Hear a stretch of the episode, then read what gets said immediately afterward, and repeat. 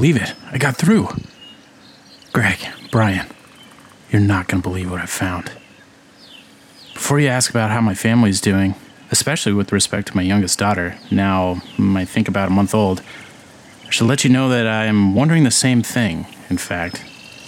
And that's because I'm standing before an important discovery of great scientific and rhetorical interest.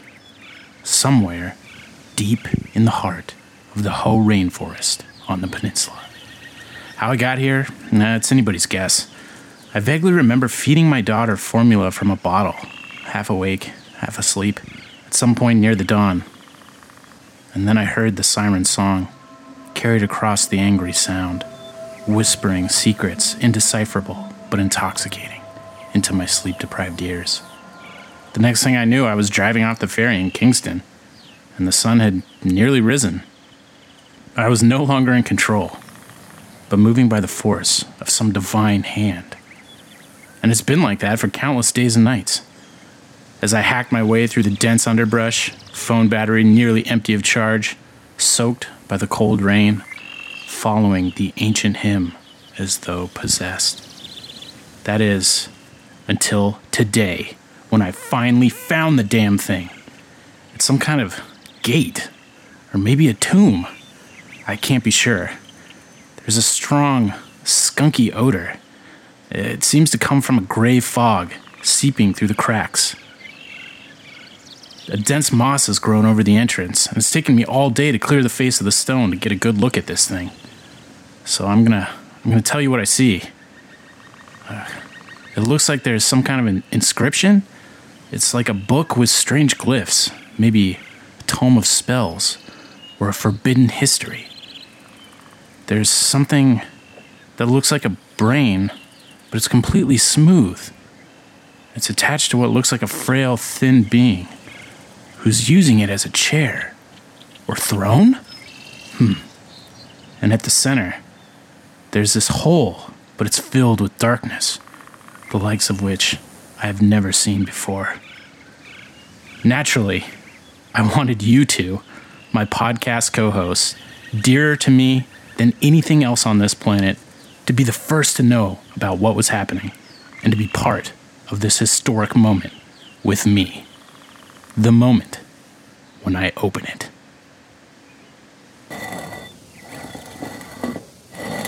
My God, it, it's full of definitions. I can't believe it. The power. It's amazing. Just incredible. Dictionary upon dictionary, definition upon definition. Enough rhetorical weaponry to smite all enemies on the battlefield of the discourse with an old, strict, exacting language, brimming with rigid terminology and usage.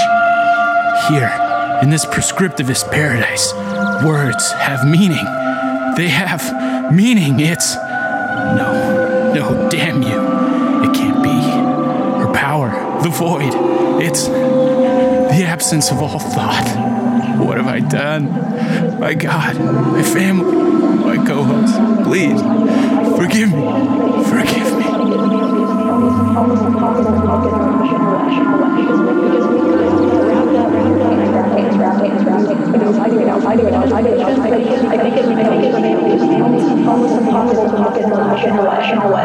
Because because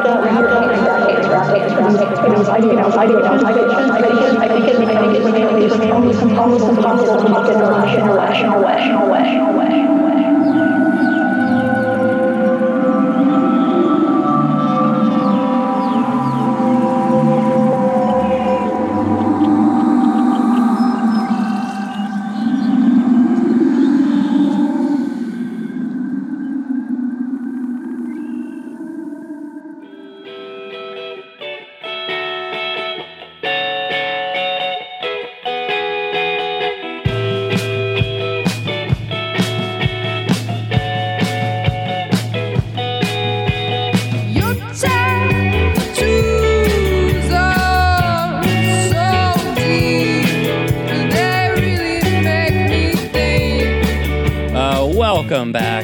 everybody, to the Seattle Sucks podcast. And uh, it's great hearing from. What is the Seattle Sucks podcast?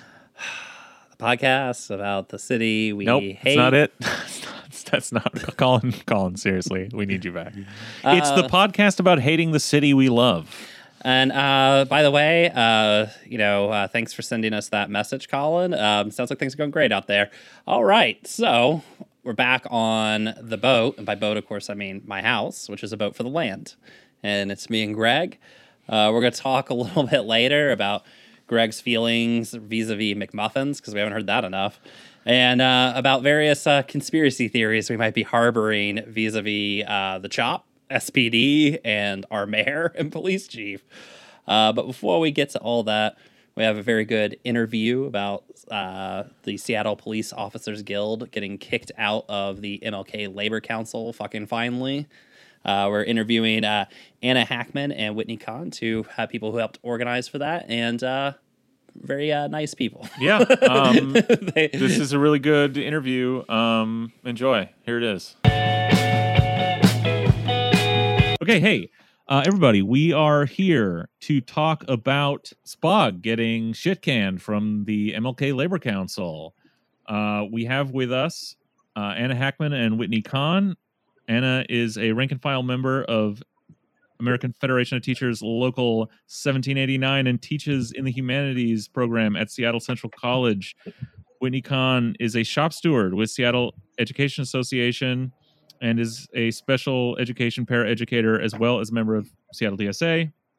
Both of them were involved in organizing to urge the uh, MLK Labor Council to expel SPOG. We have them here now to talk about that. Friends, comrades, what's what's going on with SPOG? I mean, you know, uh, why get rid of SPOG? Ah, good question. Um, yeah, you know, I think this question was really kind of emerging at this time of this larger uh, movement around these demands to defund SPD, to uh, redivert those funds towards community and social services, um, and to really kind of as like Angela Davis put it in her speech to the to the Oakland longshoremen to really reimagine what policing and security can look like um, and these kind of critical questions emerged about SPOG, the Seattle Police Officers Guild, and that their membership in the Labor Council, and should they be part of the Labor Council, can we legitimately call them workers? And what are the roles of police in a in a um, in a capitalist state? And so, you know, I think where we were kind of coming from with this is that you know if we want to look at police as workers in the context of uh you know they work for a wage and a pension okay but it's a, about where the similarities end. Like really what they are is that they're tools for protecting capital. They're tools for protecting a racial capitalist order. And Yeah. in that and so they're the ones who are um they're agents of repression. They're the ones who are coming down on us when we're organizing. They're the i mean we're seeing that right now in capitol hill. It's about to happen right now at chop and so Yeah. when kind of coming from that perspective like you can't even uh, they just have no place in our, in our movement and they have no place in in labor and no place in the labor council and so we thought it was important to um to get them out Yeah, and I mean, Spog is this sort of like relatively new entry into the Labor Council, right? They're brought in Mhm. 2014. But Yeah, I mean, they i have never been in there in the first place. yeah, and I think there's some interesting things I'd like to ask you guys about. So, like in 2018, right, when there was the vote on the SPOG contract, you know, the NAACP, NAACP, the Community Police Commission, uh, the ACLU, all you know, and many organizations said vote no on this contract. But the Labor Council, like almost you, you, you know, by itself, basically was like vote yes on the SPOG Mhm. contract, right? You know, um, you know, they uh, there was even an account of some of the labor council members like wearing spog shirts for this contract vote. That I mean, just completely threw in the fucking toilet any what meager police reforms had happened in the previous eight years. And you know, not even a, you know, basically a year and a half later, the labor council is kicking Spog out of the labor council, right, and saying that you know, uh, a racist organization like the Spog can't you know share in the House of Labor. So what has happened in that interim, right? From cheering for the police, this awful police contract, to kicking them out of the labor council. I mean, it's the same thing that's happened across the country. This huge movement that's burst out has finally cracked the shell of all the powerful institutions in our country who, for iterations, you know, since 2012 of these uprisings have held the line and finally their wall is cracking. Um, that's that's a sea change. It's not like the labor leaders have changed. These are the same uh, labor leadership of this council That's that key. decided to give Spog a community service award at their labor Oscars for like volunteer of the year. Fucking cool. Yeah.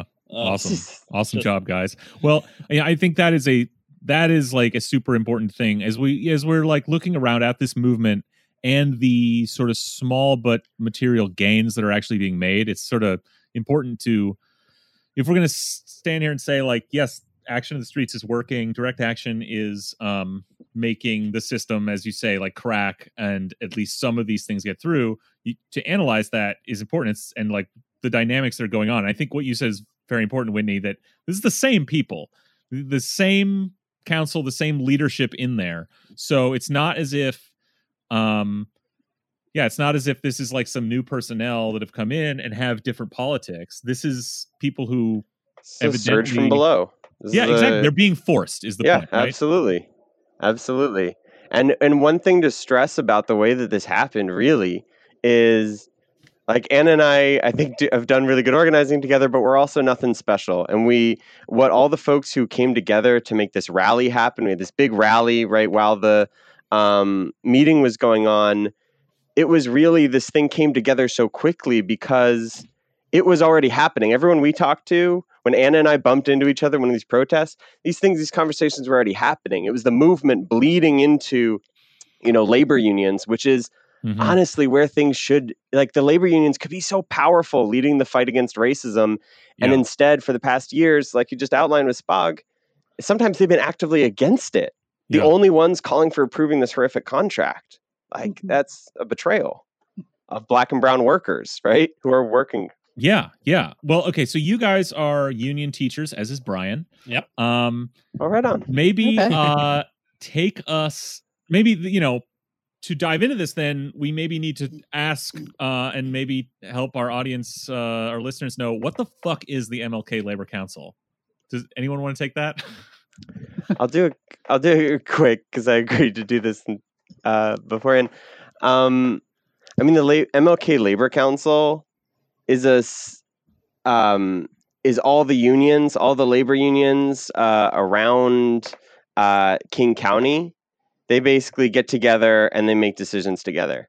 Now, a hundred years ago, it was called the Seattle Labor Council, and they led a general strike in this city that Yeah. shut things down for five days that had a workers' control over all the necessary products and movement of things like milk and childcare and all sorts of things. It's fallen a long way since then, just as the labor movement has in general. Um, but that's basically what it is. It's just like a council of all the unions, which right now is not an organizing body, which I think it should be. It's right now doesn't stand on the right side for a lot of things, and just, um, uh, but that doesn't mean it's stuck in that way forever. I think too. that was kind of really our issue and sort of what um, mobilized us to kind of get this rally started. Because I think, like Whitney was saying, you know, um, we really kind of had a very small part in the grand scheme of things. You know, a lot of people were already doing a lot of work. Like, you know, AFT, a lot of us were pushing our union to vote to expel. You know, um, High Core the HEA had circulated this petition calling on BIPOC uh, educate BIPOC union wor- workers to um, sign to vote to expel um, you know, uh, the delegates were already taught. There was all this stuff happening. Um, but you know, I think Whitney was making an important point that um, it's not an organizing body, and that's where we were running into a lot of issues as we were kind of trying to bring this together because all of these different pockets were kind of trying to find their way in. You know, it's like this really kind of heavy bureaucratic system that we're all trying to kind of find, make our little inroads in. How do we get in? How do we figure out the procedures? And um, in this time when we're having this upswell of youth in Capitol Hill who are getting tear gassed, who are getting, it's like, you know, we're really kind of tired of our labor council and of labor really in general being on the wrong side of history. So rather than trying to find a way in, let's try to find a way to bring the MLK, the the labor council, out to us and out to the movement and hold itself accountable to us. So if they're going to kind of do those same kind of backroom deals, they have to do it in front of us. Yeah. Well, it seems like uh, you know, you when you mentioned the history of uh, the Seattle Labor Council, uh, the the you know historic world historic Seattle General Strike. These are great things, uh, you know, as a model for union uh, cross union solidarity obviously like makes a lot of sense in the in general. It seems like by what what we're saying here, the fact that you know they endorse the SPOG contract, also refused to endorse uh, Kshama Sawant and Shaun Scott last time around, who were critical largely of, because of their views on Yeah. the police. yeah, Yeah, exactly, yeah. very critical of um, SPD and that contract in particular. Um, so it seems like really what they have been, at least for a long time, is a device for sheepdogging uh, union activism in this in this town, right? Like taking what could be labor movement, you know, militancy, and tamping it down, conglomerating it into something that can be controlled by business interests. So what my question then is like you mentioned both of you mentioned that it's not an organizing body um since we know what it is now what what is what do you mean by that what would it look like for it to become an organizing organization Well, I mean, I would say this debate isn't new, right? This is sort of the oldest debate in the labor movement.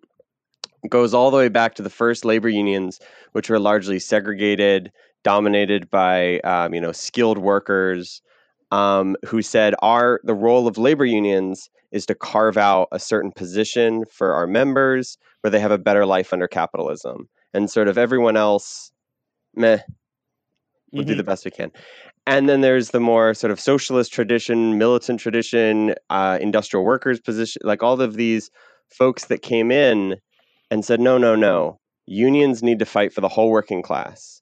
They need to fight on all the issues. And we're seeing that now in like Chicago, say, with the Caucus of Rank and File Educators, CORE, Mhm. which you know led strikes there, took over, said we're going to bargain for the common good. We're going to bring the community in with this. There's similar things with educators uh, all over the Red State Revolt. And here in Seattle, we've got um, in Highline the educators who started this position, this petition. They were part of what they call High Core. They were organized and were able to put forward that petition because they were organized that helped to galvanize this upswell of people who wanted to do something but didn't have a way forward. And so, what does it look like for it to be an organizing body? I think it looks like really taking on that um, that strategy, which I think is not going to come from uh, just trying to convince the existing leaders. I think they have their strategy largely, and it's not a uniform thing. But those that do, they have their more strategy based on alliances with the police, alliances with corporate Democrats, alliances with the bosses to try to get a better deal. And it means a different strategy coming through, and it's going to come up from below. And it's going to come up through movements like this and through people trying to use un- their unions as a tool to address the issues happening to them in our, in our capitalist society. And that process has been the only process I've seen in history that can actually sort of have a certain a massive reforms or a political revolution within the labor movement to make it sort of the fighting movement that it needs to be and have a basis that our power doesn't come from being at the table. Our power comes from organizing the wider working class around those issues and having that power in the streets and in our workplaces and communities Yeah, exactly. I think that this is a really good example of when workers are strong, the the labor movement is strong. I mean, you know, the thing with the labor council is like I said before, it was so bureaucracy heavy that even a lot of the delegates that we were in contact with were having kind of a hard time kind of maneuvering like what's going to happen and how does this tabling thing work, like all of these little bits and pieces which that's kind of how, what bureaucracies are designed to do. Like they're kind of the antithesis of labor Mhm. movement organizing. And what I think was really helped us is that we were already organizing as workers, like, you know, uh, members of my union, we were already talking and already kind of preparing because we're anticipating uh, some real shit coming down the pike because of COVID 19 and the way that that's Mhm. restructured the conditions of our labor. And High Core was Okay. already organizing. And so we were all already kind of um, organized and mobilized as really as rank and file workers. A lot of us don't, um, we have a lot of affiliations, but a lot of us don't necessarily have a real like um, formal position in our unions, for example. But like Whitney said, you know, we're all kind of starting to think about how can we use our union as a tool to really kind of push. Because I think that's the only way that, uh, you know, the entities like the MLK Labor Council is really going to change is that when we're organized from below, we can really kind of push them forward. And I think that that's at least partly what we did with this rally last Wednesday, too. yeah like uh you know as we've mentioned like the labor movement is not what it once was uh you know you mentioned the labor council position being sort of aligned with corporate democrats the the democratic party since the 70s sort of turned its back on labor but they will continue to use labor and this sort of vague idea of uh, the labor movement and unions as sort of props. Um, and it's very, we're seeing now there's been a success here with the MLK Labor Council, but you know, when um, people around the country are talking about um, the sort of malignant force that is cop unions, and um, I'd like to hear from you guys.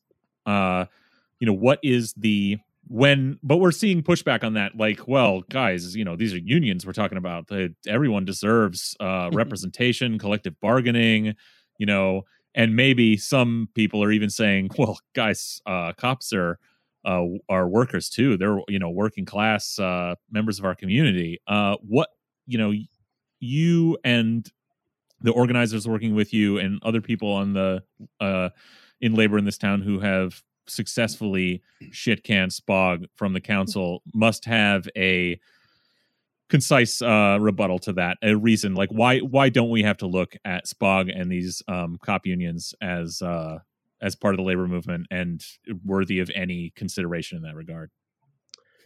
Well, I don't know if I'd say worthy of any consideration, um, but okay. like Anna said, they they do have a paycheck, and a lot of it that's where the similarities end. Um, In terms of what does it mean to be a worker? Working people, even if their politics are horrible right wing politics, right?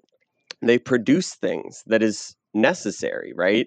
If we have Yeah. 2,000 new educators, we'll have better education. If we have 2,000 new iron workers, we can get some Green New Deal infrastructure done, perhaps. If we have 2,000 new cops, what do we get? Do we get more food? Do we get more housing? Do we we don't get anything for that.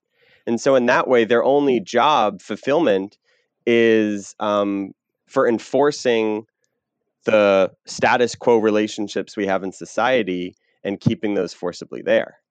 And so when you say that, well, that's their job, how are you in solidarity with them as workers at their job when their job is to go and over police black and brown communities and terrorize them into mass incarceration?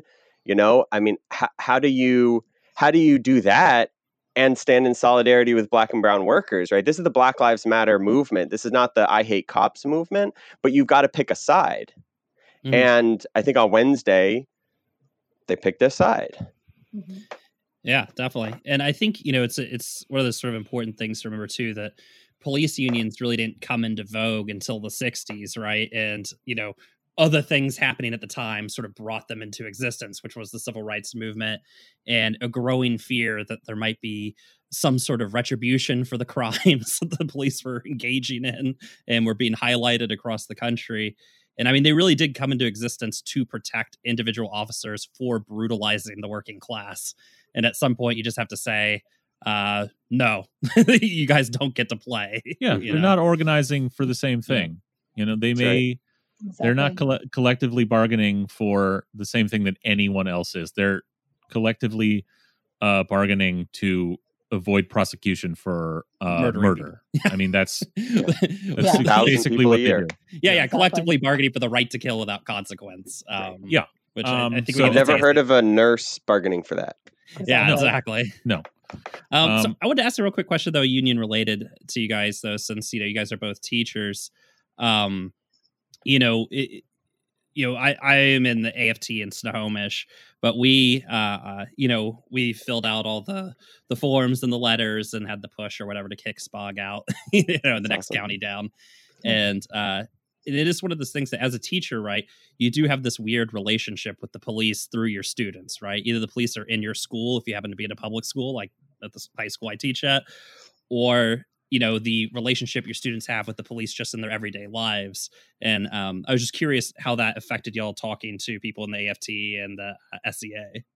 Yeah, you know, I think the realities of mass incarceration are like very real to the um, students at Seattle Central in a very particular way. A lot of them have um, direct relationships with the youth jail on 12th, for example, right? Whether they've been incarcerated there themselves or know people who have, um, have been involved in the No Youth Jail campaign um, and have very real um, real direct experience with policing and police brutality in their everyday lives, um, being pulled over, being uh, held at gunpoint.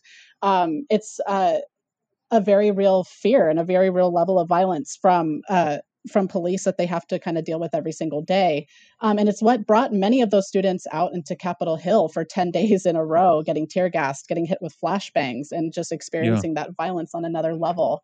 Um, and it's also really uh, again it's this isn't like a new thing. This is like 30 plus years of neoliberal austerity where you know police are like kind of like the one public institution that's been getting all this funding while things like their public education has been slowly retrenched for like in the in these kind of like fiscal starvation policies that have just taken away um, really any real educational resource that they have. So they're dealing with this kind of dual thing of this reduction of funding for their education while at the same time being really quite literally funneled into the prison system through that very institution that's supposed to be educating them to the point that you almost can't even really tell the difference between a school and a prison. Mhm.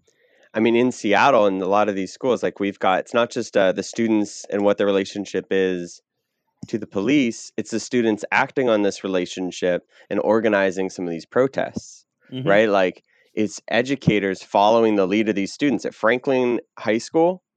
Um, it was the student body who met, and one of my coworkers, who's a teacher there, she said, "Hey, you know, this was right after George Floyd was killed." She said, "What do you want to do? Do you want to have like a, a roundtable discussion or something?" And they said, "No, we're done talking. We want to go into the streets. We want to make something happen." And they organized a protest of over 500 people outside of Franklin to take Rainier Avenue. It was super powerful. Um, and so educators in Seattle caught up, and we actually passed uh, a number of um, resolutions at our last um, union rep assembly, where one of them said, uh, "We're formally taking the stand that cops need to be out of Seattle schools." Yeah. Right on. That's really important. I don't know if you, uh, the listeners at home, and um, Anna and Whitney, uh, Brian has just uh, published an article on the history of police and schools on our blog, mechanicalfreak.website. Uh, pretty thorough history. And then uh, he recorded a, Was that the one Uh, on the last? yeah, it's the last Podcast. episode on the podcast feed is him reading That was a really good article. I learned a lot.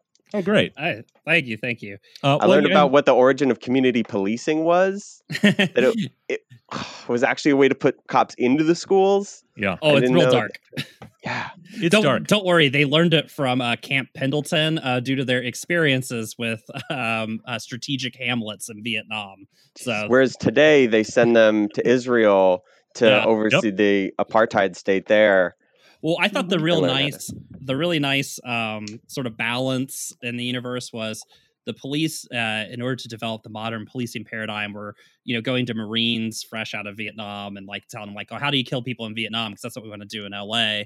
And then when uh, the United States invaded Iraq again in 2003, they actually brought in LAPD SWAT officers and trainers to uh, train the uh, the Marines and the U.S. military on how to like take uh, how to kick doors and how to make arrests and all that. And I thought that was a nice sort of a you know snake eating its tail, or I don't know, I don't know what that Uh, is. the word you're looking for, Brian, is empire. yeah, yeah. Right.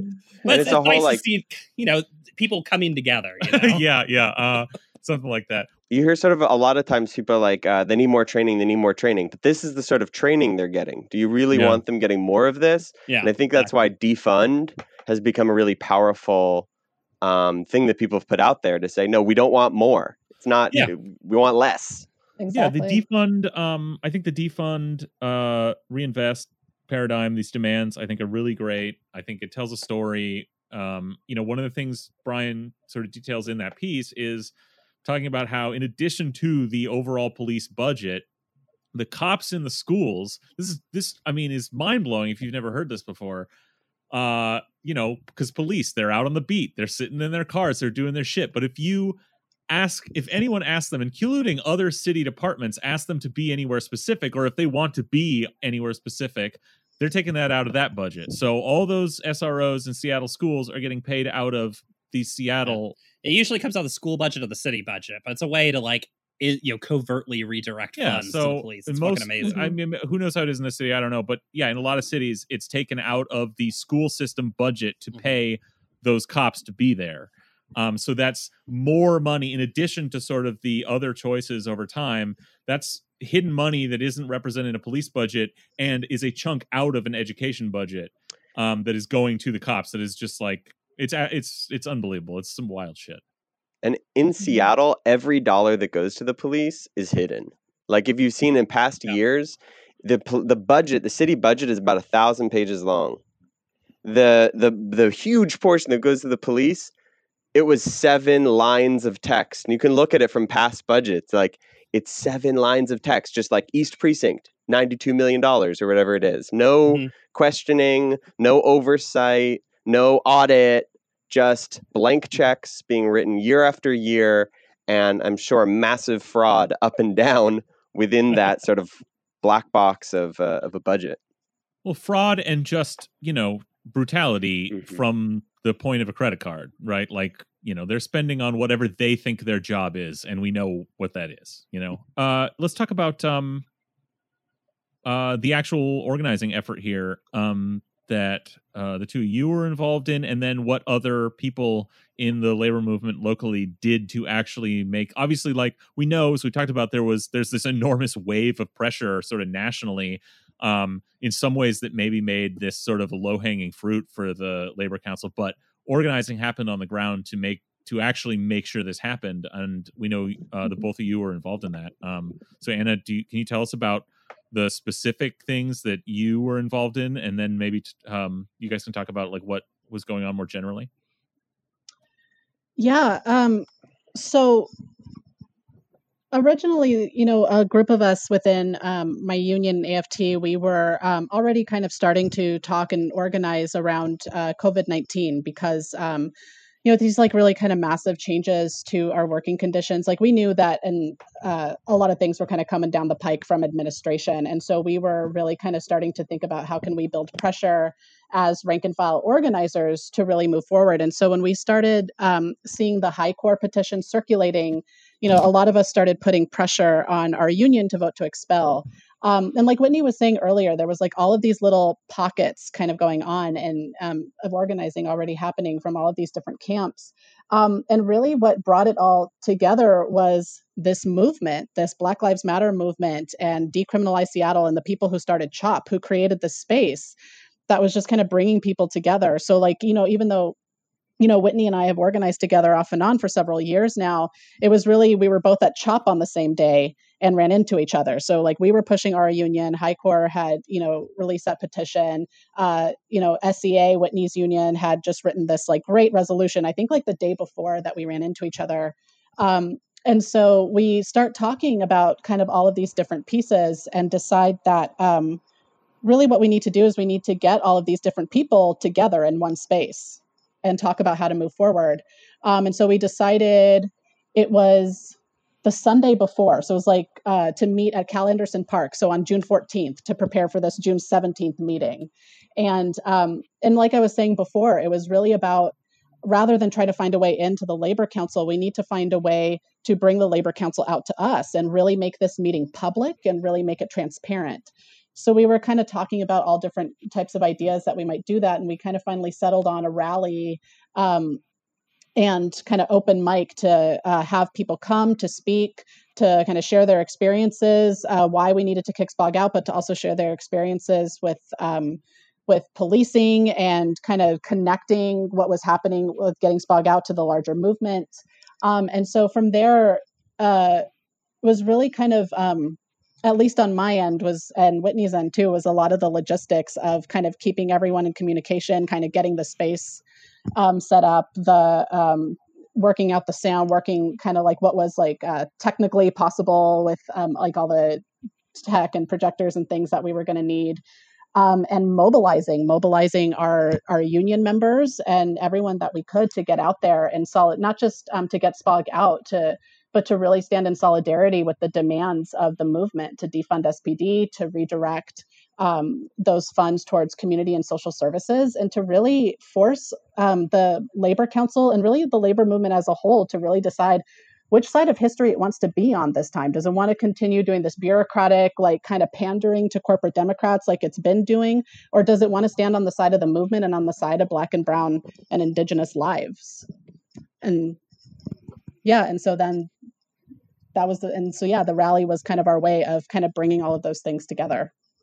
Awesome. Uh, yeah. I mean, well, it sounds like you know it was effective. Um, do you, are you guys aware of what was happening inside any of the other unions in the council? Like, um, how much organizing was going on, like outside of teachers?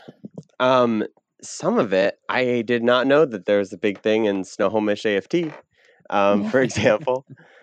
um, but um, some of it we do know about. Um, uh, and outside of educators, I think UFCW 21, who represents the um, uh, a lot of service workers.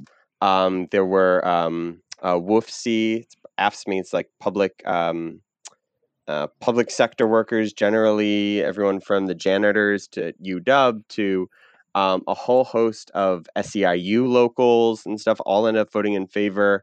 I know that in Unite Here and other places, there were all these conversations just happening up and down the chain.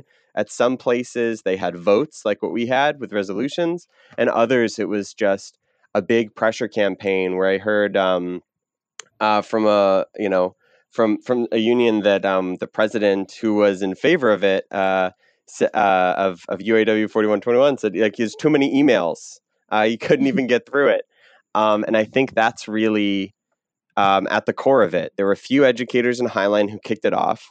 There were other educators um, and other workers uh, and people from different socialist groups and what have you who helped to pull things together and say, hey, we should have a rally to organize it to be a beacon. And everything else was people just quickly trying to compare notes and trade language and just sort of have whatever push they could. And the whole thing was start to finish was, I mean, within two weeks, everything had happened. Um, and so it was a real whirlwind. It wasn't like a systematic campaign. It was a movement. And it was the movement for Mm. Black Lives being expressed by people trying to use their unions to get something done. Yeah, I think you know one of the themes on this show, you know, the past few weeks has been that uh you know what things have happened are because people are in the street, right? What Yeah. things happen is Mhm. because the pressure is being put on in the street, and that even includes, you know, yeah, I mean the same as we said, the same people in the King, you know, uh the MLKLC who were applauding Spog a year and a half ago are now kicking them out. That's only because of what happens in the streets, right? You know, I think that's a, a powerful sort of thing we have to sort of keep in mind. yeah. Yeah, and these victories, these little individual victories, like uh, kicking Spog out of the Labor Council, are necessary to mo- maintain that momentum and to show to show even people outside of the movement where the momentum is. Um, to show uh, everyone in the country, in the community, in the country that uh, the that you know things are going to change, right? Uh, so hopefully this is this this is just one in a in know long list of small victories that will lead to um, you know firing uh, half of SPD or more and um, making them like register for life. um, and uh, yeah, anyway, um, well, that's a whole other conversation. Um, uh, I mean, if okay, a police so officer kills people or brutalizes them or is subject for hate crimes and stuff, shouldn't they have to? I think they should have to be. You should have to. You should be able to know who in your neighborhood um, Mhm. is a predator Yeah, like right. that. Yeah, I, I I completely agree. Um, so this victory again, we've said it several times. It's the same leadership in at um the council um who have been forced by um you know the constituent unions and the rank and file to um make this happen. You know, what does that look like for the future of the labor council? Like you know, we've seen over the last few years, you know, long before this particular moment and movement, um, unions, particularly teachers' unions around the country, getting more militant, people organizing within them to change leadership, like in LA and Chicago. Um, what is the what does this look like? Eh, Do do you guys have you two heard of any plans anybody has to organize to change leadership at um, Like- like I'm part of the Labor Council? Do you think this is at least a yeah, yeah. Yeah, I I haven't heard anything specific about the labor council themselves and what they plan to do moving forward. Um, but I think that there is something like a conversation to be had about how we can kind of continue that work that we did on the ground and kind of keep that moving forward because I you know I think that's kind of what at least I think what Whitney and I came out, and I think many others did too, came out with this is that what you can do when you really build that pressure from below. And so some of the things that I know that we're kind of talking about are, you know, how do we continue to kind of mobilize our union members to, um, yeah, we got SPOG out, but it doesn't end here, right? Like, how do we really kind of work in solidarity with the demands of the movement to defund SPD? How do we um, continue building you know, we know a little bit about what some of the um, unions, other unions who voted to expel did, but we don't necessarily, or necessarily in contact with them. How do we build those connections? And um, so I think, uh, I think the only, I, I don't know what the what the labor council is planning, but I think that there's a lot that we can do to kind of push them in the right direction if we don't lose this momentum and if we if we keep working and working in solidarity with the with the movement. I think that there's a lot that we can do to push them in the right direction. Yeah. Yeah. Well, I, I just add, you know, uh, I think they're weak now. Uh, so it'd be cool uh, to uh, launch some kind of um, challenge to whoever is on that council and uh, maybe uh, find someone new. I, I I would love that. I think it's going to have to be something that also, like you asked earlier, what is the labor council? It's a collection of unions. So, what does it mean to have uh, a change in leadership in the labor council? I think it needs to be a change within the unions themselves too. And I really Yeah. hope that everybody who organized for this issue goes back to all your coworkers and is like, okay, let's talk. What should we do next? Um, how how do we keep this going? What do we want to change in our union? Because it's not just a direct line um, to the labor council. I think it really different movements can really lead the way. And you mentioned the educators, but there are others. And this big battle is coming in October and in November in Seattle, which is, I think the mayor, after delaying it, says she's going to release the budget proposal next week. And there are going to be cuts coming, right? Because unless they raise money uh, by taxing big corporations, which they're fighting against the tax Amazon thing or whatever, the rest is going to be cuts because of coronavirus. Does the cuts come from special education or from the special forces? Does it come from greenways or grenades? Like this is where the defund SPD by 50% and put that money into the things that communities, especially communities of color, black and brown communities, but all working class communities need in order to be safe, healthy, and secure. Um, that's going to be a fight that every union again is going to have to say which side are we on because there's no neutral there. Um, and uh, and that's something I would say if people are looking for how to keep this going in their unions and their union hasn't yet taken a stance on this demand, you're absolutely right. They're weak now, and we should do everything we can to use this moment that's built by this movement to try to push things as far as they can. Um, and I think the defund SPD and invest in communities is um, a really powerful demand because we're in a racial racist crisis, racist policing wrapped in a COVID crisis, um, which is going to come back, which is going to come very, very soon.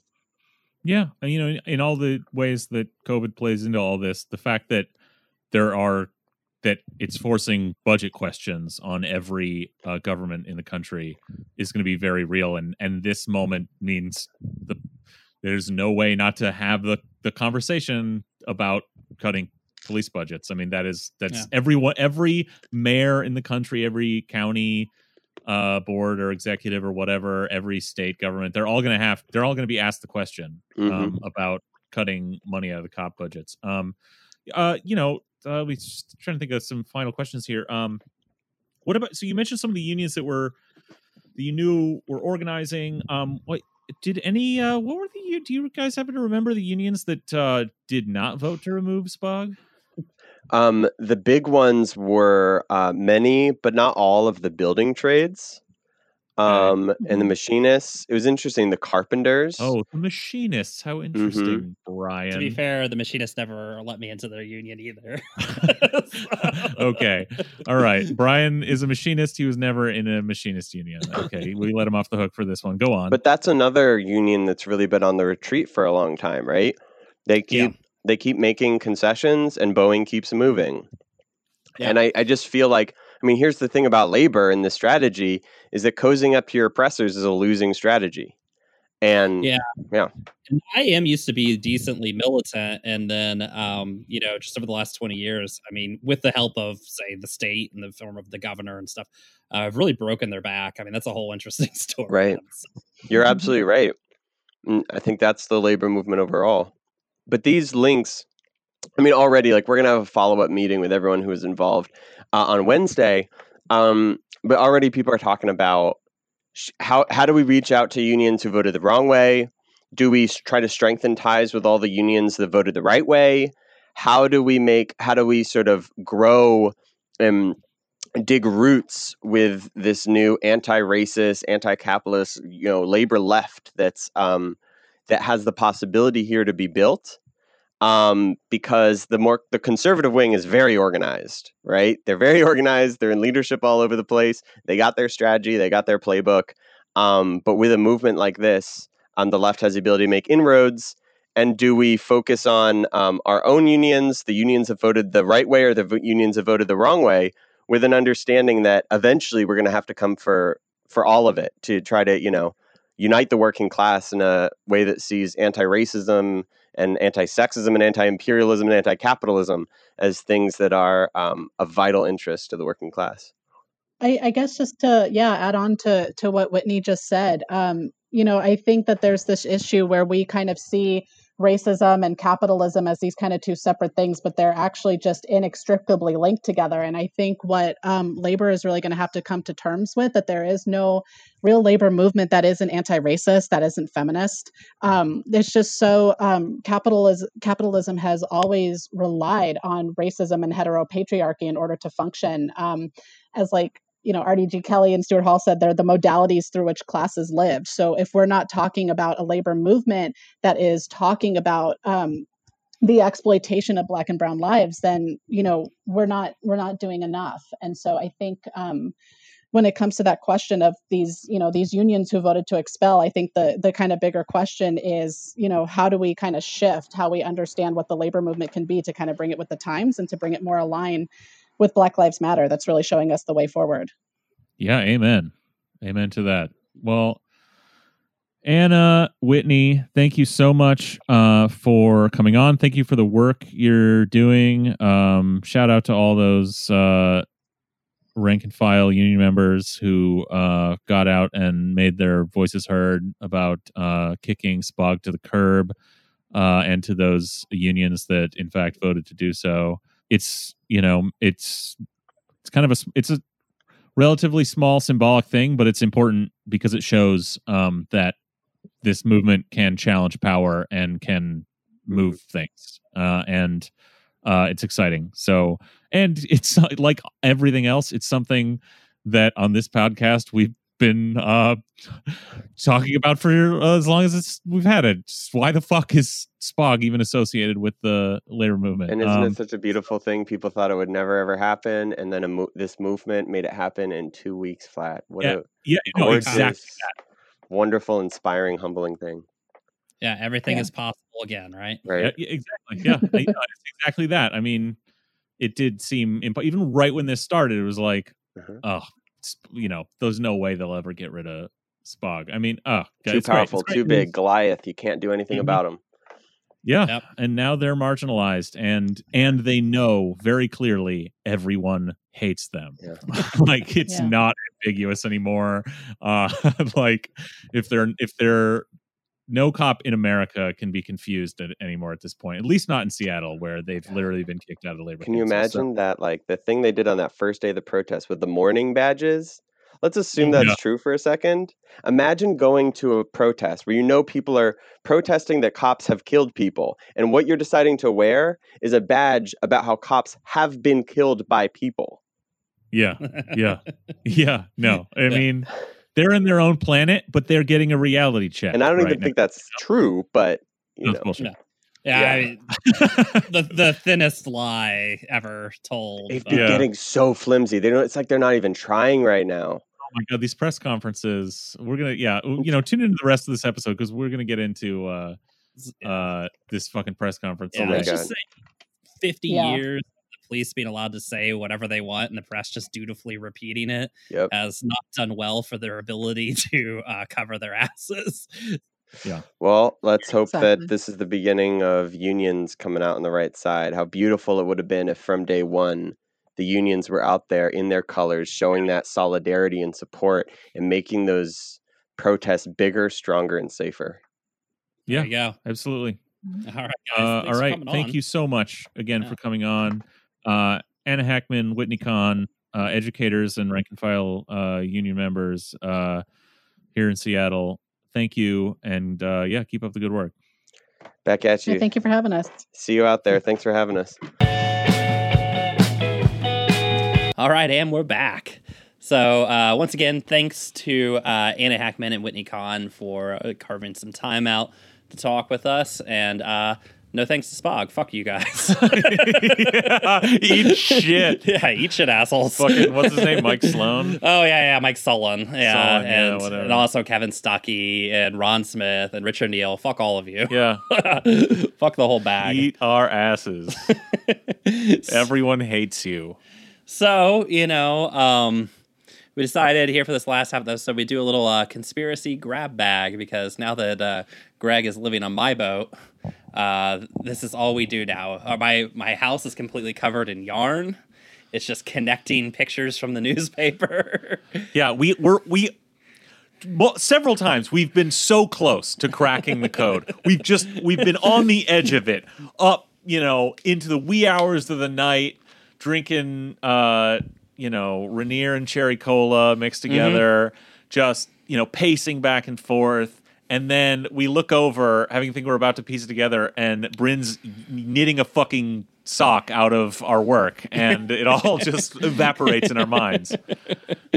so yeah, so um, we have a couple of things, just you know, just some some real odds and ends to share. But uh, Yeah, I mean, there's a lot going on. Obviously, um, we can't really sum it all up, but um, we can sort of uh, touch in on some of the weirdest stuff here. Obviously, we we began to talk about some of it in that interview. Um, what's going on? You know, I mean, I think the labor council thing is a big deal. Um, uh, but you know, there's a lot of news. yeah, so strap on your tinfoil hat and let's get started. First off, first on the docket, Greg, who ordered the East Precinct to be abandoned?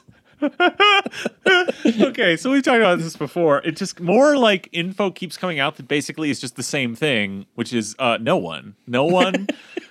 no one wants to claim responsibility. no responsibility. one wants to claim responsibility but more than that um it seems like uh there's just from multiple reports people on twitter but other stuff you know we've been reading like no one in the police department wants to uh say anything about uh who possibly ordered that or why or when and uh it seems like it was really no one like um people just uh god now it's so long ago since i read this. I forget whose reporting this was but someone was saying like multiple sources in spd have told them shit now i feel bad um have told them that like officers have said there were just like text threads like your basic like coworker text threads that were just like i don't know man. I guess we're gonna have to abandon the spd and the it seems like these just got out of hand because no one no one anyone has talked to has admitted to or produced any kind of order from command at any level it seems like so the natural thing to conclude and this makes perfect sense um, is that they just fucking let it let this rumor mill spiral and because there is like ch- chain of command is like not real in a police department because ultimately every officer is empowered to just do it every level like whatever um, and like spend money the budget's a black box within a few hours of this they had someone had hired a shredding truck and gotten like moving trucks and were making plans they were just like and this makes sense because they're they're in a like they think of themselves as being on a battlefield. They're in a war scenario and like this is it. The shit's going down. We need to make quick decisions. We need to like get trench is getting overrun. yeah, you know, we need to like um, this is when you really show your command potential. You just get shit done. So everyone just started pitching in and enlisting the National Guard to unload the building um, and leave. I liked all these that these just absolute dope National Guard recruits, and they're just like, uh, "You guys, you're you're pack animals. One of the go things and get that this shit." report. I mean, I read this like a week ago, and I really feel bad. I forget who was saying this, but that people were saying that on these text threads, like, just don't report to the East Precinct today. Just go to these Uh-huh. other places. You know, um, the funny thing then to come out is after this is now the police department sent around a memo saying like guys. So, uh, in the rush to abandon the East Precinct for no reason that no one will claim responsibility for, a lot of stuff was just, you know, haphazardly tossed into patrol cars. Um, we haven't really gotten a lot of that back. Um, so, if you could just, you know, look through, not just absolutely accusing no one of anything, because Mm-hmm. you know what that gets you with a cop. Um, you want to look through your patrol cars, um, just see if there's any equipment um, that you could turn into these staging locations, which was like you know a parking space at one Mm-hmm. of the other precincts. Um, hilarious. I mean, they just first of all, yeah, they've just lost half their shit, but uh, they've just kept Yeah. the like. Well, off- they just it was a wholesale theft by the officers in SPD. Just stole. There was just a ransacking of the precinct to just shred the documents and steal all the equipment. So in 2004, when it was like abundantly clear there were no weapons of mass destruction in Iraq, there was this right wing rumor that the weapons had been ferried into Syria or Iran via uh, like the military just taking them and instead of using them to defend themselves, just ferried them into these other countries. Uh, of course, setting up the next invasion. But uh, this is real. The CLPD literally just stole all their weapons. Yeah. so if well, you and go to whatever else, CLPD officer, computers, yeah, fucking, yeah. can't just who just fucking oh, you know, you know, there's an evidence locker in that fucking building. You know, Oh, by the way, if you are on OfferUp and you happen to see somebody trying to unload a, uh computer that probably has like a Blue Lives Matter sticker or something on it, buy that computer. Check the hard drive. Yes. I don't know that they probably deleted anything on it. No, they're too stupid. Yeah, seriously. If you get like any computer device with a an SPD like inventory sticker on it, Yeah. um, Check it. you know, check it. Um, find where it needs to go. Uh, it needs to go to somebody who can get into that data. Yeah, find a journalist. I'm sure you can find uh, one in the state somewhere. All right, so uh, from uh, I guess uh, our our conclusion on who ordered the East Precinct to be abandoned, who knows? Uh, but now we get to something a little more serious, which was on Friday. There was a shooting at the chop where somebody lost their lives, or lost a life, and I, you know, I feel like a lot of our listeners probably know what happened, but we'll just I'll give the quick rundown, which is, you know, there was an argument that escalated. Somebody shot someone, um, at which point uh, medics in the chop uh, got the person immediately, you know, uh, started providing first aid. Uh, they called 911 and asked for an ambulance. Uh, the ambulance refused to go to the pre agreed meeting location and refused to enter the chop because it was too dangerous, although apparently it was not too dangerous to be one block away, uh, and waited. And uh, in the meantime, while they were trying to get an ambulance, uh, they eventually figured out the ambulance just was not going to come. And so they loaded the person up in a truck and took them to Harborview themselves, where the person later died. Uh, SPD then showed up 20 minutes after they left uh, in riot gear. And uh, ever since then, the official line from the mayor's office has been that uh, because SPD couldn't. You know, get it because they were met with anger when they showed up at the chop. That's why the person died. Forget that the person left, you know, prior to that. Yeah, well, listen, this shit. was we watched So- this press conference today. Durkan and Best both came Yeah. out there and said not only because the cops were met with aggressive crowds, Yeah. but also because of that dastardly um, uh, tear gas legislation passed Well, by the city council. Oh, lives could have been saved if it weren't for Also, those things. This one I think is whereas the thing about the East Precinct was pure stupidity on SPD's part. This I think actually is a thing. So th- that ambulance, the ambulance has gone to that tent, that medics tent before, right? Yes. So they've serviced the medics tent. They before. also just went through it. It's more than that. They the fire department just went through with the Mm-hmm. the with people at the Chaz and made it happen that they completely rearranged the barricades. They dropped those Yeah. big concrete uh, barricades running lengthwise down the middle of the streets so that you can still be protected from oncoming drivers by getting to one side of them, but so fire engines and ambulances can drive anywhere in the chop. This is agreed and arranged. It should be mentioned that from the start of this, no one has wanted to have any fucking problem with the fire department. yeah. Uh, they had an opportunity to not be fucking the uh, errand boys of the fucking cops in this uh, propaganda war here. They could have even taken off their fucking badges in solidarity with people they're supposedly, you know, uh, paid to save.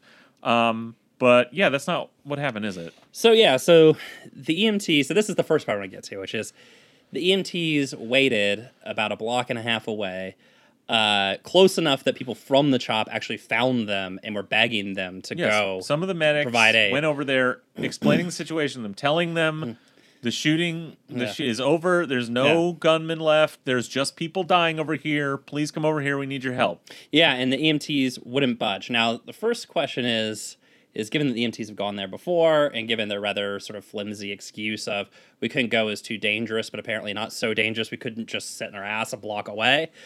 Uh, who ordered them to sit there? Yeah. And my guess is SPD. Yeah, that would be my guess as well. Now, what Chief Scoggins said today at the press conference was, Mm-hmm. well, because it was a shooting, this is policy. He was Mm-hmm. asked if this is the policy by, or you know, uh, because it's like, wait, this is something you got to think about. It so medics just won't go anywhere without permission of SPD or before it's been cleared by them. Well, I guess he says because it was, you know, a shooting, a possibly dangerous, possibly active shooter situation. Basically, saying that the policy is not to uh, go into those kind of locations until they're cleared by uh, the police department. And like you said, this is total. Maybe this is the policy. Um, like that's really uh, that's some weak shit because, like I said, they were a block away, Yeah. uh, chilling on Pike, Yeah. Pike and Tenth.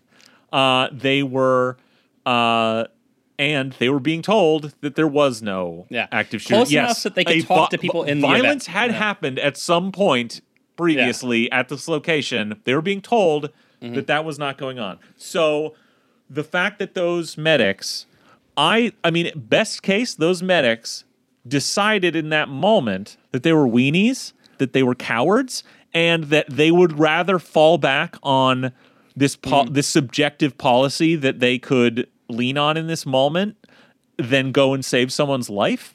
In which case, fuck them. Yeah.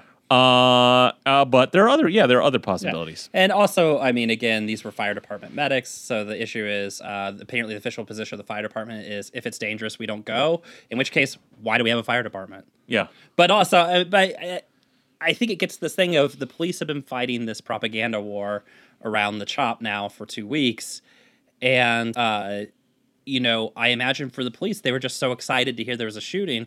And just so excited to hold that ambulance back, right? Yeah. Because this was going to here's be the thing. the weapon in the propaganda war they didn't get when they claimed the precinct was going to be burned down, and it didn't happen, right? And so they were just thrilled to get this. yeah, And to to let somebody die. yeah, and to what? Yeah, and I think that's the point, right? Is that obviously, if you hold an ambulance back after somebody's been shot, a very real consequence, an obvious consequence to even a child of that, is that that person could die.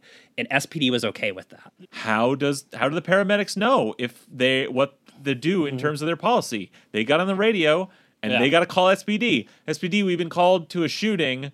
Uh, is it safe for us to go in there? Yep. And they got an answer, and they got an answer from the people on the ground, and they got an answer from SPD. And you can bet SPD was telling them not to fucking go in there because they were getting. They're being told by the people there, yes, it's fine. Come in now, please. There's no gunman anymore, and someone's dying. But they were being told something else by somebody. Yeah, and I think um, just close out on the ambulance uh, in today's just absolutely surreal press conference. Um, they were all playing, you know, who's at fault for this person dying, right? And Scoggins' response, which I thought was absolutely cynical and disgusting, was to blame the actual medics in the chop, right? Who, by all accounts, were the only ones actually doing their job, right? Which was keeping this person alive, and who you know had a Herculean effort to try and keep this person alive Drove, to the hospital. drove them to the hospital. Yeah, actually formed their own ambulance when the ambulance refused to do it, right? Um, and Scoggins went on to claim, "Oh, I just don't think these people know what they're doing, etc." Right? Basically, throwing it out there that you know it's the medics are the problem. Now, let's keep in mind that just recently, just a week ago, right? These exact same medics literally saved a woman's life who had been shot in the fucking chest by SPD, and uh, they basically were keeping her alive. grenade. Yeah, by a grenade, and we're keeping her alive while SPD fired tear gas canisters into the medic's tent. Well, right? that that brings us to SPD arriving on the scene. So yeah, so they have said the initial um there's there's a lot of bullshit with this. The initial you'll be timeline surprised that they- SPD's story is full of holes. it's it's absolute bullshit. Their initial timeline, you know, they ca- they've said casually everywhere, the mayor, the chief, ev- other people in the SPD, oh well, we weren't allowed to get to the victims. Yeah. Again, in a sane world, you don't need to get to the victims. What do you think is gonna? It's like that that fucking congressman or whoever it was saying like, "Oh, what are you gonna do when there's a bear walking down the street when you can't Yeah. call the cops?" It's like, dude, that you don't need. That's no, no. What's, what are they gonna do? Come shoot the bear? What were they gonna do? Come Yeah. fucking launch? Uh, well, yeah, we know what they were gonna do because they yeah okay they kept saying that they their timeline was bullshit Mm-hmm. um saying like their body cams clearly show that they Well- showed up 20 minutes after Yeah, they, so, they so were let's gone. So their body cams, yeah, showed up that they or showed that they were there 20 minutes after the time they claimed that they were there in Yeah. their report, right? So they directly lied in their report. Yeah. Now the funny part was is that body cam footage was released by SPD, and when they released it, the entire thing was a little fuzzy, but most importantly, the time signature on it was made super fuzzy so you couldn't read it, Mm-hmm. which is not how timestamps work on body cam footage. And actually, I think Spec put together a collage of Yeah. body cam footage from the last five years, and then that one, and it's Chris. The timestamp is crystal clear in all of them because it's not like you're you're not videotaping the timestamp. It's you Yeah. know you know it's done in post or whatever, right? The timestamp they blurred out. They intentionally blurred out the timestamp because they knew they lied about their arrival time and were covering it, right? So this is where it gets to the point of like, did SPD basically? I'm not saying that they shot this guy, but in response to hearing this, basically conspire to do everything they could to make sure they got the worst possible result as part of again a propaganda and they were ready to campaign do that against the job. so best case scenario they were like ah someone's been shot in the chop let's take a half hour to put on our riot gear Yeah. then show up with our guns drawn demanding to be let through to get to the victims i mean which as just a human being if you're dropped there uh, you'd have to assume to kill them why, why you yeah. know like um but uh and yeah, no, they weren't let through um, because they weren't needed, and uh, they had their guns drawn. But listen, when Well, people, is well, I think it's clear too, is that people were angry when they showed up, and what they were angry about was that they were so late in showing up that the the medics had already left with the person who was shot long ago, and they were mad that the police was now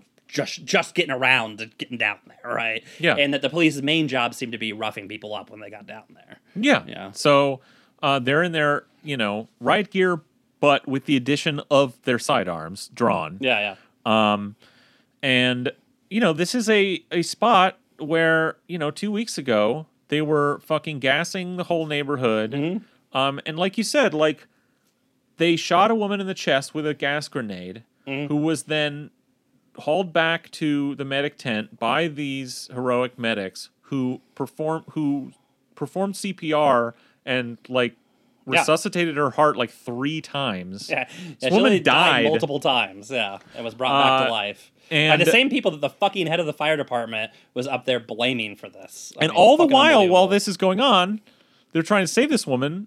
The cops are shooting fucking flashbangs and tear gas at them at the medic's tent. Okay, this Yeah. is on video. Like they are, yeah, uh, they're trying to kill these people. Okay, they were uh, that was an attempted murder. Okay, Yeah, yeah. And they so the I, this insane idea that um, the cops were you know to stand up there and say that they were there to help anybody is absolutely absurd, right? Yeah. But it's, Uh, you have to buy into this entire frame, and that's what this you know that's what they they're waiting for this to happen uh, to to reinforce this frame that I think more and more people are like tuning out of and going like, Yeah. well, this is bullshit because yeah, you know, they want to stand up there amazingly. Carmen Best, like, yeah, you know, uh, the city council should really reconsider this Mm-hmm. ill thought out legislation to ban these things because a life could have been saved. And now all we have is uh, clubs and guns. And Yeah, yeah. it's like multiple times she said that at this press conference, going like, "Listen, we will shoot you because that's all that we have left, basically." And that's Yeah. what they were. That's like they, Well- what they're saying. She said, and she actually they were challenged on this. Like, what could have happened? What would have been different if they still had access to the tear gas? And you said, well, we could have cleared those people out and helped those victims. And it's like, so you're the scenario you're picturing is you roll in, order a disperse emergency dispersal, start tear gassing everybody, including the medics, trying to help those people, like you did before, shooting tear gas into those, blow, cause absolute chaos and violence, and that somehow that was going to save those people on the blocks away on the on the street. Whereas we've seen like SP, even with all those tactics, SPD's ability to control a situation is non-existent. They don't that that causes chaos and it doesn't give them control of the street. If they're not going to feel safe to allow the medics in until everyone's fled the area, that's not going to happen. Yeah. That's that's never happened once. Well, what are we talking about? An hour down the road. Yeah. So again, this person's dead, right? Because Yeah. the police wanted it to be that way. Absolutely You know? fucking disgusting. Uh, it was some of the most cynical shit I've ever seen at one of these press conferences, which I say every time I watch one of the new ones. But I mean, just astonishing. And the other part of it too is this idea of police at the scene would have meant that uh, medical aid could have gotten there faster. And we actually know from history that's just not true, right? Yeah. Uh, in the case of Tamir Rice and Michael Brown, both cases, the police prevented actual, uh, you know, uh, medical personnel from getting to the scene to ensure that they killed the person. Um, in the case of the shooting at the University of Washington at Trump's inauguration, which I happened to be right there and fucking watched SPD's response when somebody gets shot. Uh, you know, the guy that was shot, when people tried to give him medical aid, SPD actually fucking shoved them out of the way. Like they formed a, you know, sort of like riot squad wall when people tried to actually give aid to this guy and just left him bleeding on the fucking ground there in Red Square, right? When people asked SPD to call for an ambulance, they basically just stonewalled him, right? So police don't give you medical aid. I think that's lesson number one. Police aren't going to give you medical aid. So that's that's where the story begins to fall apart. Then we get into the line about when they were there, the line about the timestamps, and again this question of who told the ambulance not to show up, right? And that seems to be SPD as well. And it all kind of comes around to, you know, they played this little game their entire press conference of, you know, who killed the, you know, how, why did this person die in the chop or whatever? Uh, Mayor Durkan said uh, it's just tragic that the chop is taking another black life. I mean, one of the absolutely most disgusting moments of the thing. Uh, but SPD, stand up, take your spot. You know, take you worked hard to make sure that guy died. Take responsibility. You know, take your credit. Right? You did. You They you worked were- hard. You succeeded at something you wanted to succeed at. You should take your fucking credit for it. Yeah. know? Uh, yeah, absolutely incredible. Like, um, So they got their PR fucking. well, look, moment, right. The PR know? is based on this this lazy idea, right? That oh, well, look, this, and they said it. Durkan said it. This is, you know, oh, this, the, all these this peaceful protest about for this noble goals are being tarnished by this violence that the chop is attracting, and it's like people pointing this out in the press. Someone asked a question about this, um, but like there are shootings in this town, um, Yeah. in other neighborhoods, uh, like you, uh, the we have vi- we do have gun violence in America. Like Yeah. cops are not have not been a solution to that. Um, Yeah. probably if this had happened on some other street corner and the cops had responded in force to like probably both the guys would have died okay Yeah. because they really they there wouldn't have been any chop medics to get them to a hospital Well, there was some. save one of their lives Yeah, I mean, I think maybe uh, trying to push back on Durkan's actually letting the person die in the chop was the wokest thing we could do. Um, you know, they said like, look, people are getting shot in South Seattle, you know, like this week, and you didn't care. Like, you know, you haven't had a press conference, you don't give a shit, right? Like, you know, and and the, cops didn't prevent that yeah, and shooting, yeah, and the cops didn't prevent it, and shootings go up. despite south seattle being heavily over policed Yeah, and shootings go up during the summer, anyways, which we already know. Mm. And Durkan's only response was, "Well, this is different because this was supposed to be a place of peace or some shit like that." It's like you ordered tear gas to be fired into that place of peace, right? I mean, like, Yeah, look, it's- it's totally cynical, about? but It's it cynical horseshit. she can It's answer all that and she can even spend an hour talking about how Yeah. great the, the blm movement is and blah blah mm-hmm. blah and all these things we're doing oh yeah we need to invest in community you can do that because the media will run with the basic skeleton of this story oh there's gun violence in the chop and the cops aren't able to get in there and stop it from uh happening wait i don't know Yeah, or yeah. something i guess Yeah. well, people on the right kept saying, if only there was a police precinct nearby. And I was like, uh, if you get shot, the police precinct is not where you go. You go to a hospital. And that's what the police had specifically prevented from happening. Um, yeah, so you know, on this conspiracy, yeah, SPD, take take your spot. You you made you were a big part of making this happen. So fuck you. All right, national conspiracies. oh boy All right, so this one's a real weird one. I, I can't take a side on it, but there's something real strange about it. But there's been reports the last, basically since Juneteenth, of in every city, major city in America, apparently, eh, wherever these protests are going on, of just fireworks going off all night, just spontaneously. big big like show fireworks. Yeah, like just all night, spontaneously, everybody in America just decided to do this. It's fucking weird. I'm not saying it's a conspiracy. I'm just saying it's a very Right now, strange coincidence. all I mean, all I can get my hands on is like random fucking screenshots of people's like Facebook posts and on Twitter reports of like, Yeah. yeah, it's just these ki- a bunch of kids just have mortar shells like Yeah. that they're just lighting off at 3 a.m. and that they're like, oh, some guy gave it to us. I mean, who knows if any of it, who knows what to believe this? It's not. It's happening in Seattle, but not as much. Like New York seems Yeah. to be a, an epicenter of it. Like it's just fucking madness in New York apparently every night now yeah. um but and but other cities across the country yeah it's it's weird it's a weird one. Um, you know, I, I, I don't know what to make of it. Although I will say that uh, national organizations like the FBI and the CIA have a long history of engaging in very strange games to uh, try and disrupt and disorient left movements. Uh, this would not be the weirdest one by far. No. uh, this would definitely be just middle of the pack. Um, look and we're ready to just absolutely say like put a real pin down on a lot of other shit that's going on being just the local cops wherever it's happening. Speaking of the which, lynchings. there has been a rash of lynchings across America. like Uh, real old timey Yeah, for, not just shooting guys and waking up in the in a morning- fucking tree, finding black men dangling in Yeah.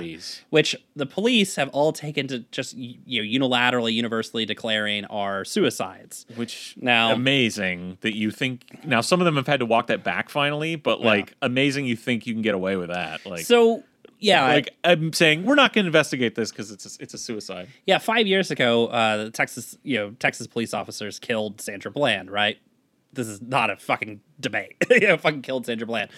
They killed her one of two ways. They either when the guy, the police officer, smashed her head into the fucking street so fucking hard that killed her, and then they covered it up by hanging her in her cell, or they hung her in her cell while she was still alive, killing her that way. And miraculously, it became a suicide. And we had it's one of these great moments where we had a national discussion about how, you know, when the police tell you that there's a suicide in their custody, or better yet, if the Bureau of Prisons tells you that somebody committed suicide, that's homicide about 90% of the time. Like, suicide is the cop word for we just killed a guy. And, um, yeah, those people being lynched are being lynched by cops or cop adjacent people, and I am positive of that. Oh, absolutely. one hundred percent. Look, I mean, that's look, that's and obviously, you know, we don't need to tell anybody about the history of lynching in this country. Yeah, You know, it's never stopped in a way because I mean, this is what we're this is what this movement is about is about black men just being killed in the street. Um, this is you know very out na- like this is a an older form coming back to say to strongly say this is about white supremacy by the murderers whereas normally when the cops do their uh you know legal lynchings uh you know that they are you know not by our justice system uh, found to be murders no one's prosecuted for um, that's different. You know, they can stand up, say, "Well, I, I was, I felt afraid for my life. I had to do this." Um, this is this older form that people are, someone's bringing back to say, "No, this is about, this is about white supremacy. This is very specific, targeted killings. These, uh, some of these, I don't know if all of them, but I know a number of these people have been specifically involved, identifiably Yeah. in the protests, and maybe all of them." Um, of course, other people have been murdered by other means. Again, Mm-hmm. we can you know call that a lynching uh, figuratively as well. Um, in other places, people have been murdered. I mean, this. I mean, fuck, man. We were we yeah. It's uh, from the beginning we were saying this is going to happen, and it's it's fucking horrible. It's and this is why you this movement has to succeed in crushing the cops because. Th- If they're doing this now with the fucking national spotlight on them, my God, like they will not stop. If this ends with the cops like still having power, yeah. the the rash of murders will be uncalculable. But the point is, this new this thing coming back, actually finding black men hanging, Yeah. Um, being done by cops. How do you know? Well, the thing is, it, they were always done by cops. The reasons Yeah. like lynchings were able to just like be such an incredible rash wasn't this idea in the that the way they were described and you know mythologized as like an angry mob that gets out of hand. But the reason,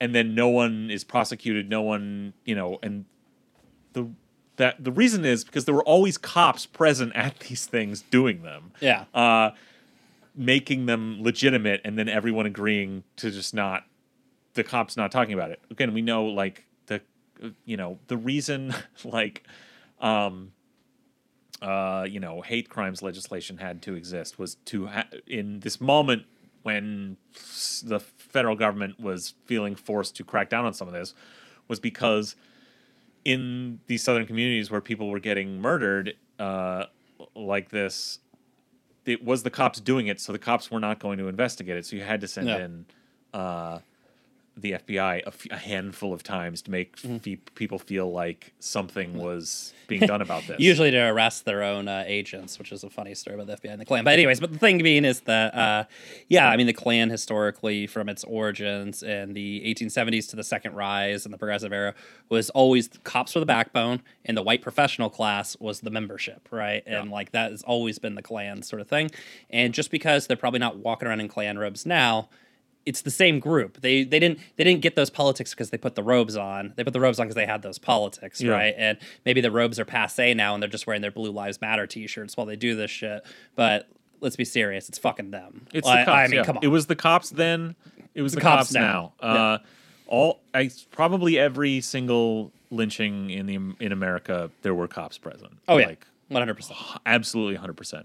Um, now, again, now they're, for now anyway, they're having to do it at night in secret with probably just five or six of them. Um, but Mm-hmm. so far, no one, you know, haven't heard anything about suspects or security camera footage of these crimes happening. Uh, Yeah. yeah. So that gets us. I wanted to talk about those to bring us back to the fact that last night in the chop there was another shooting where a van, apparently unmarked van, drove by and fired at the crowd. Uh, I don't know that they hit anybody. It seems to be a little unclear, and drove off. I think Um, one, per, yes, one one person was hit. It wasn't. Yeah. he, he was listed in critical condition at one point. I think it was he was hit in the shoulder. I did find out that out just before the show. and I think that this is this is part of what sort of policing does. It forces you to ask these questions of who could it have been, right? And I think we have three choices, right? It could be a random person, you know, engaging in the gun violence that we just have normalized in the United States, uh, partially through policing. Uh, could it be the police? Right? Uh, they didn't get enough juice off of the sh- you know shooting on Friday, so they came back and did another shooting when they knew they had a big press conference on Monday, and we're going to empty the Chaz on Monday. Uh, yeah, the built up frustration of the ch- the East Precinct not burning down, and Mm-hmm. this um this thing the thing going wrong on Saturday night or you know early Saturday morning because it didn't occur to them that um the Chaz medics would just take the people to the hospital before they got there. Yeah, yeah. Right? Now they lied about it, but you know that didn't occur to them. You know they thought, well, we can slow roll our ass over there Mm-hmm. and then get stopped by these people while these people are dying a block away. Yeah, yeah. And then we'll be like, well. Now whole- they're saying that anyway, Yeah, the but whole there's a on real fucking hole in that story. Yeah. The whole thing on Friday was a photo op that the medics doing their job fucked up by The- leaving. The chop medics. The chop medics, yeah.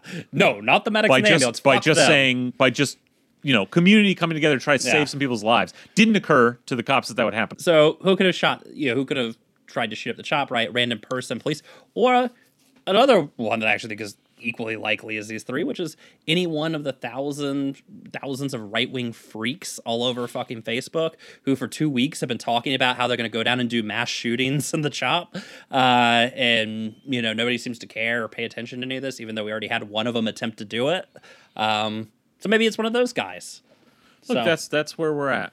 All right, so that gets us to the next police grievance, which is Well, conspiracy, conspiracy. Yeah, but this is a conspiracy of the working class against the police. to so, deny them of the the wonderful sustenance that they le- need to live. And so there was a woman who. Well, I mean, first this of all, story this is, is, a broader, so strange. this is a broader phenomenon. Okay, Yeah, yeah, Like, yeah. So there was the Shake Shack guys, which actually Yeah, yeah. new details came about that about that today. It just gets.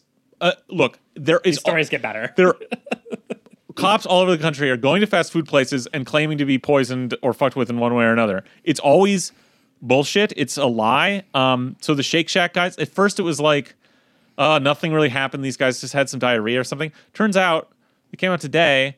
Actually, they didn't even drink them. They took like a sip, threw them away, and literally got vouchers for future milkshakes and left, and then blew it up. Look, it's the same guy. God. They they just lie. Then the the, the police unions in New Oh, did you see that story? The guy, the cop who was like all uh, McDonald's, burger. Yeah, McDonald's sold me a chicken sandwich, and they took a bite out of Okay. it, and it turned out he bit out of the sandwich. yeah, yeah, yeah. No, no, no, no, no. Yes. Yeah, no, that Yeah, is yeah. the story. That's the cover up Yeah. that they want you to tell. But you got to think back through that. Okay, so the story was a guy, he blew it up with his, you know, with his command and on Facebook. Mm. I was served this. They took a bite out of it. See, he had a picture of a bite out of it. Yeah. And then it came out later. Then the police, you know, the police department or the union, like, got it all over on Facebook, whatever, uh, calling these people out. And then later, the guy had to say, "Oh, actually, I forgot. I did take a bite out of it." Does that make sense to you, Brian? Does it make sense that he that a cop having Yeah. lied would go back on his lie? Why? Why would he say that? Why would he go back on that? Well, Greg, I He's think before you get into your theory, he what? we should tell the McMuffin story. No, hang on, hang Okay, on. okay. They this it's simple. They he blew this shit up on Facebook, and just like the uh the the you know the Starbucks cup with pig written on it, it- he did it to like play the victim. He wanted to get these service workers in trouble just for his own grievance gratification. It was a fucking lie from the beginning. He had to cover his ass and say he forgot he took a bite out of it when in fact he knew he took a bite out of it deliberately to lie because there's fucking cameras in a fucking fast food restaurant. So when the you know the first thing that's a really easy thing to see like is it a whole burger going in, getting Yeah. wrapped and being passed through the drive-through window? Yes, it is. Uh, and when confront, I'm sure when confronted with that, like he had to be like, "Oh, that's right. Fuck, I forgot. I took a bite and put it away for later." Bullshit. He was. Ju- it was just another fucking sure, lie. yeah. Just like these guys at the fucking Shake Shack. It was just a fucking lie. Oh yeah. But what's funny about this is they've had this fucking persecution complex for years, and this is one of the ways they've manifested it. But now, as people are turning against them, uh, they're really hopped up on it. And that compounded with all the previous lies that are spread throughout com- police mm-hmm. communities, they're all convinced of this because they all keep lying about it. And now they're like, holy shit, everyone does hate me.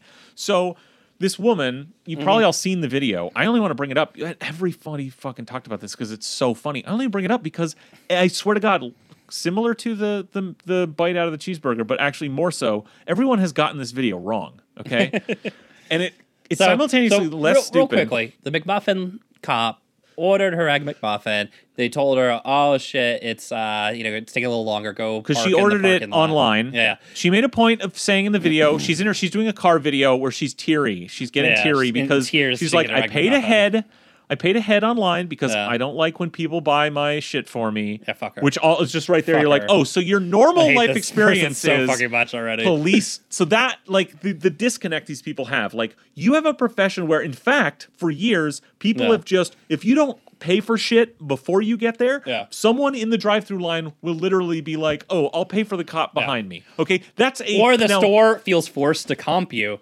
Right. Kind of like when a large Italian man in the 1950s used to come to your store. Yeah, You were right. forced to comp them, Right. you know, for forthright. like the guy they killed in was it Kentucky? Um, no, Oh, the barbecue guy. the Yeah, barbecue yeah, guy who right had to sign up, cops eat for free, right? And he got killed, but he probably he had to do that because you have to keep good relations with the cops, Yep. right? So this is one thing businesses are forced to do: give away free food. So that's the world this woman's actually operating in, okay? But she's like, I paid ahead because you know I don't like to do that. Okay, good for you. And she said she then, you know, she gets up there. They didn't have her order ready, so to keep the line moving, this is the thing Yeah, that's always Yeah, every- everybody knows how she this pulled works. Over, yeah. uh, and she had to wait for her food. And this is where people get confused. People think what she's saying is, "I pulled over," and she thinks people think she's butthurt about Mm-hmm. not getting her food in time. People think she's butthurt about having to pull over to the side and wait, Mm-hmm. which again happens all the time. People think she's then gets paranoid, like they're taking so long to make my food. Is it because they're like pooping in it or something? This They is all very stupid. Here's the thing: I'm here to tell you, it's actually not that dumb. She's actually not that stupid, but it's actually better. Okay, mm-hmm. she doesn't believe in it. That's not her complaint. She's just laying out the circumstances mm-hmm. and telling you. She only she actually is telling you that she paid for it just to emphasize how big a choice it was for her to leave without getting the food. Because what she does in the end is she's freaking out, saying, "I had to just leave because I was overwhelmed with this fear that they were doing something to my food. And the issue was not the time. She wasn't because of the time. Mm-hmm. Yeah, yeah. It wasn't because she was taken out of the line because she had to wait. No, no, no. She's just overwhelmed with this fear that because, but she was ready to face that. That morning, getting off a long shift, she wanted her Egg McMuffin before she went home. So she was ready to just like go and get it, eat her food, and be gone. But having been made to wait, mm-hmm. sit there looking at the restaurant, looking at the line of cars, the anxiety grew inside her Yeah. to the point to having to sit with it. Just it overwhelmed her that she was just too terrified that her food was being poisoned. Mm-hmm. Not not because it was not the evidence of having Oh, yeah, to pull off to the side. She was just overwhelmed with fear because she has now internalized falsely that work that service workers are pooping in cops' food, but correctly that she is utterly despised by all of society. And she's having she had to sit with that for a minute and it got to her and she left without getting the food she paid for and went and cried into a Facebook post. Yeah, yeah. That's what happened in that video, okay? Now, I will say um, there is uh, a very famous uh, restaurant in San Antonio that cops eat at a lot, and I won't say the name of it. uh, but I, my brother worked there, and I know other people work there. And uh, they, this is back in the '90s. Even they were saying, uh, yeah, every time a cop shows up, the wait staff makes sure to mark it on the ticket that's for the police. And yeah, uh, let me tell you guys, if you're paranoid that they're doing stuff to your food, they are. I got news for you. They are. Yeah, but it's not something You've eaten a lot of spit, a lot of ball hair. Yeah. A lot of, yeah. like yeah. finger and ass, I'm sure. A cop's like- diet is like 40% spit, basically. which is like but they have to make up these fucking lies because Oh, they yeah. can't catch anyone on this. Oh, yeah, you yeah. know? Because if you spit on, a, like, and somebody see a taco or whatever, they can't fucking tell. It. And, like, by the time he gets at the table, they don't know the difference. yeah, I probably should. That's not going to make them sick. yeah, so, you know. I mean, it um, might now. Yeah, and I think that what needs to be, we need to turn their fear into reality, though. Yeah, that's it's And, good. Uh, yeah, it's getting through to them. They are. They are understand. They're terrified to go out in public in their uniforms in a lot of cities, And they should unless they're in a phalanx. Yeah, this should be. I mean, uh, this should be like walking around in your like Nazi uniform and you know like 1980s or so. You know, like people should throw it rotten should fruit at be you. the scene in the Blues Brothers when the Yeah. Illinois Nazis are marching. The cops are holding back the crowd, protecting yeah. the Nazis. The Illinois Nazis marching through with the cops holding back a crowd that is just baying, just Mm-hmm. frothing, tossing things at them, screaming at them of just a bunch of like random, um, like suburban Illinois Yeah. white people just screaming at. Uh, the Illinois Nazis. Um, Well- that is how it should be every time a cop walks outside. Yeah, I remember when um this is probably in the around the Jasper. Anyways, this is in like the early to mid '90s. Uh, the Ku Klux Klan did a little fucking rally in San Antonio. Not a normal thing. And um, everybody in town basically went down. It was everything that they could throw. They were just chucking at these fucking Klan members. And I saw the next day, like in the paper, the funny like list of things that like were thrown. Like they gave like a like an itemized list of items thrown at the Klan, which was everything from you know batteries, bricks, rocks to a watch. like somebody like literally threw everything and it looked at their wrist and was like fuck it. Threw the fucking He watch at ran out of ammo. Yeah, and I mean, when people talk about like what happened to the Klan, like no law enforcement got rid of the Klan. Like what got rid of the every time they went out in those robes, people threw shit at them, and uh, the police should have the same fucking experience, right? Well, here's the thing. you know, the, the Klan just marched. Someone, the Klan just did a march in Georgia. I think. yeah, they've actually the become thing more is, acceptable in the well, last twenty years, because but people should think about that. It's that, but also the Yeah. cops Mhm. are. Time has passed such that the cops are now they totally understand their role and are Mm-hmm. totally covered in by. Uh, you know the powers that fund them and by the media to protect right wing Yeah. mobs like that. So they will stand there in full riot gear and protect and fuck Mhm. with counter protesters who are trying to uh, uh, yell at or throw shit at any Mm. right wing uh, group, including the Klan. And the cops uh, Yeah. protected them in Georgia, of course. Um, And you know, if you'd thrown anything at him, you got a fucking wall of fucking cops coming at you, beating the shit out of you. Yeah. Well, this is my point of uh, why when you start throwing the things at the police instead, right? So this begins with spitting in their food. Parody. Yeah, look, if they want, And, if they uh, want to back up the Klan when they march. Yeah. That's fine. Just compress them into one march. There you go. Cops and Klan hand in hand, and just you you, know, just do Just like the old days. Give them all the same treatment. Yeah, yeah. So you know, uh, so good to all our fast food workers out there doing the Lord's work. Uh, don't make this a paranoid dream for the cops. Make it reality. like, Look, they they already believe it, so yeah, it's all good. yeah. They already think you're they're you're fucking with their food. They're already blaming you for it. So you might as well, you know, uh, get out there and do the deed. But uh, parody. So, anyways, uh, I've I've learned that we can say that because we have a lawyer and she's okayed it. So. right. Okay. All right, this well- is probably gonna be a long one. Thanks for listening, everybody. Yeah, thanks for listening. Uh, yeah, I was just gonna say uh, thanks to Colin wherever you are. Um, you know, On your we'll- vision quest out Yeah, there. hopefully we get another message from him as he reaches the you know top of the mountain. Um,